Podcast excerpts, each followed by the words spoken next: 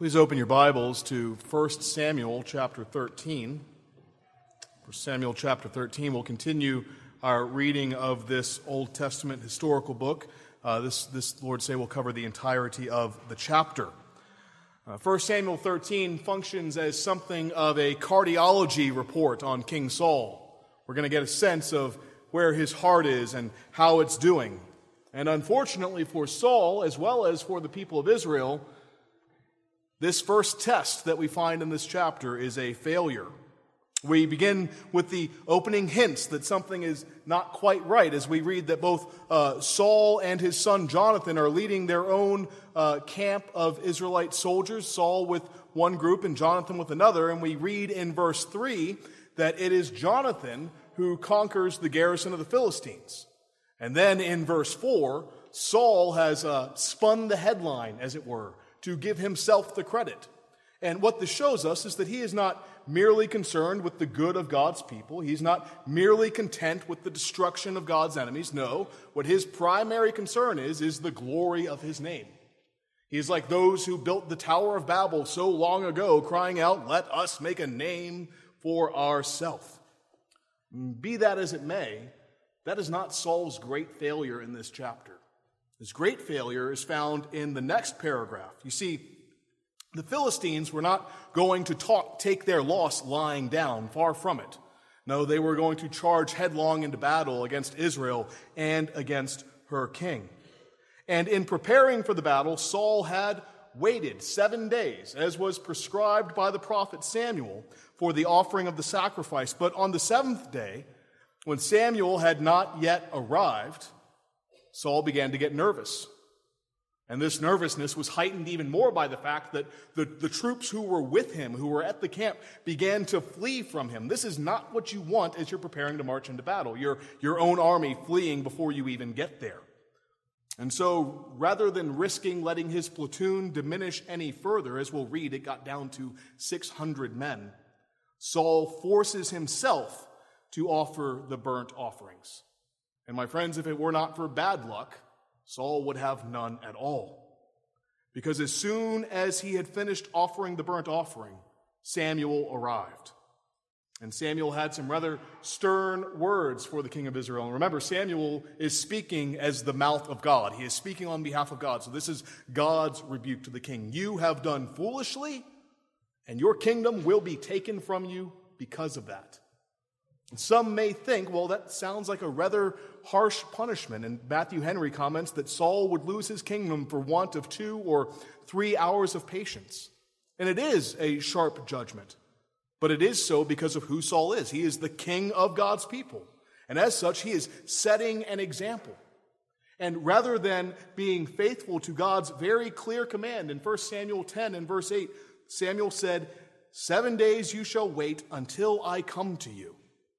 Rather than wait for Samuel to arrive, we're given the impression that as soon as dawn broke on the seventh day and Samuel was not there, he offered the sacrifice upon himself. He violated the commandment of God because of his fear of man. This is a sobering reminder that the obedience and godliness of those placed in covenantal authority has a direct impact on those over whom we are entrusted to care for.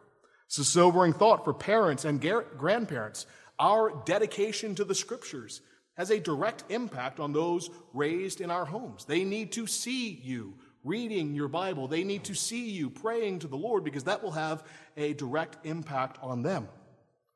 Saul modeled disobedience to the Word of God.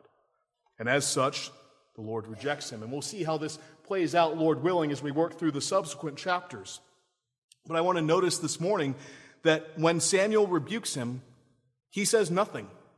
When Samuel walks away, he does not run after him saying, No, please, I repent. Please give me guidance, give me instruction, show me a better way. No, he lets it happen. He lets him depart, symbolizing the instruction, the counsel of God's word departing from his people. Instead, we read in the closing verses that he takes what's left of his army and he marches them into battle. And they are completely helpless and hopeless. We're going to read in a moment that he's going to march them into battle with no artillery to speak of. They've got their own gardenry tools that they have makeshift into weapons, but they are not swords, they are not spears. So, this cardiology report for the king has come in, and it is not good. He is a king who does not serve after the manner of God's heart, but rather serves after his own desire for his own fame and his own fear of man. And this failure to seek the heart of the Lord will result in him marching the people of God into battle helpless and hopeless. But as Dale Ralph Davis points out, and as you'll see as we move through the following chapters and subsequent weeks, the total helplessness of God's people proves to be the backdrop for Yahweh's deliverance. Of course, we know that the great deliverance that the Lord would bring would come centuries later when the true king of God's people, the true prophet and the true priest, would offer the needed sacrifice in perfect obedience to the will of God. That sacrifice that is needed for you and I to inherit eternal life. That is, of course, the Lord Jesus Christ, the great king. Well, with these thoughts in mind, let us give ear now to God's holy, inerrant, and life giving word. 1 Samuel chapter 13, beginning in verse 1. Saul lived for one year and then became king. And when he had reigned for two years over Israel, Saul chose 3,000 men of Israel. 2,000 were with Saul in Michmash and the, the hill country of Bethel, and a thousand were with Jonathan in Gibeah of Benjamin. The rest of the people he sent home, every man to his tent. Jonathan defeated the garrison of the Philistines that was at Geba. And the Philistines heard of it. And Saul blew the trumpet throughout all the land, saying, Let the Hebrews hear.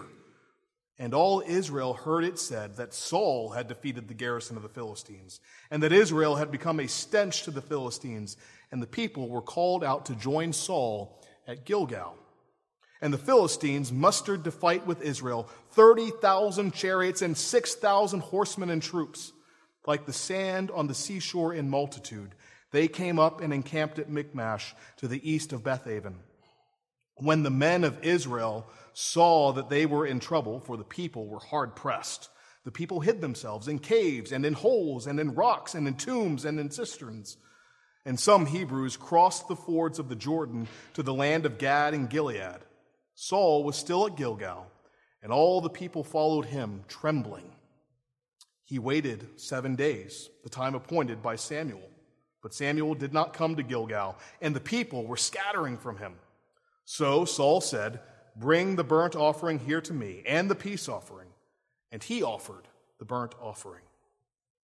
As soon as he had finished offering the burnt offering, behold, Samuel came, and Saul went out to meet him and greet him. Samuel said, What have you done? And Saul said, when I saw that the people were scattering from me, and, you did not come within the seven days appointed, and the Philistines had mustered at Michmash, I said, Now the Philistines will come down against me at Gilgal, and I have not sought the favor of the Lord. So I forced myself and offered the burnt offering.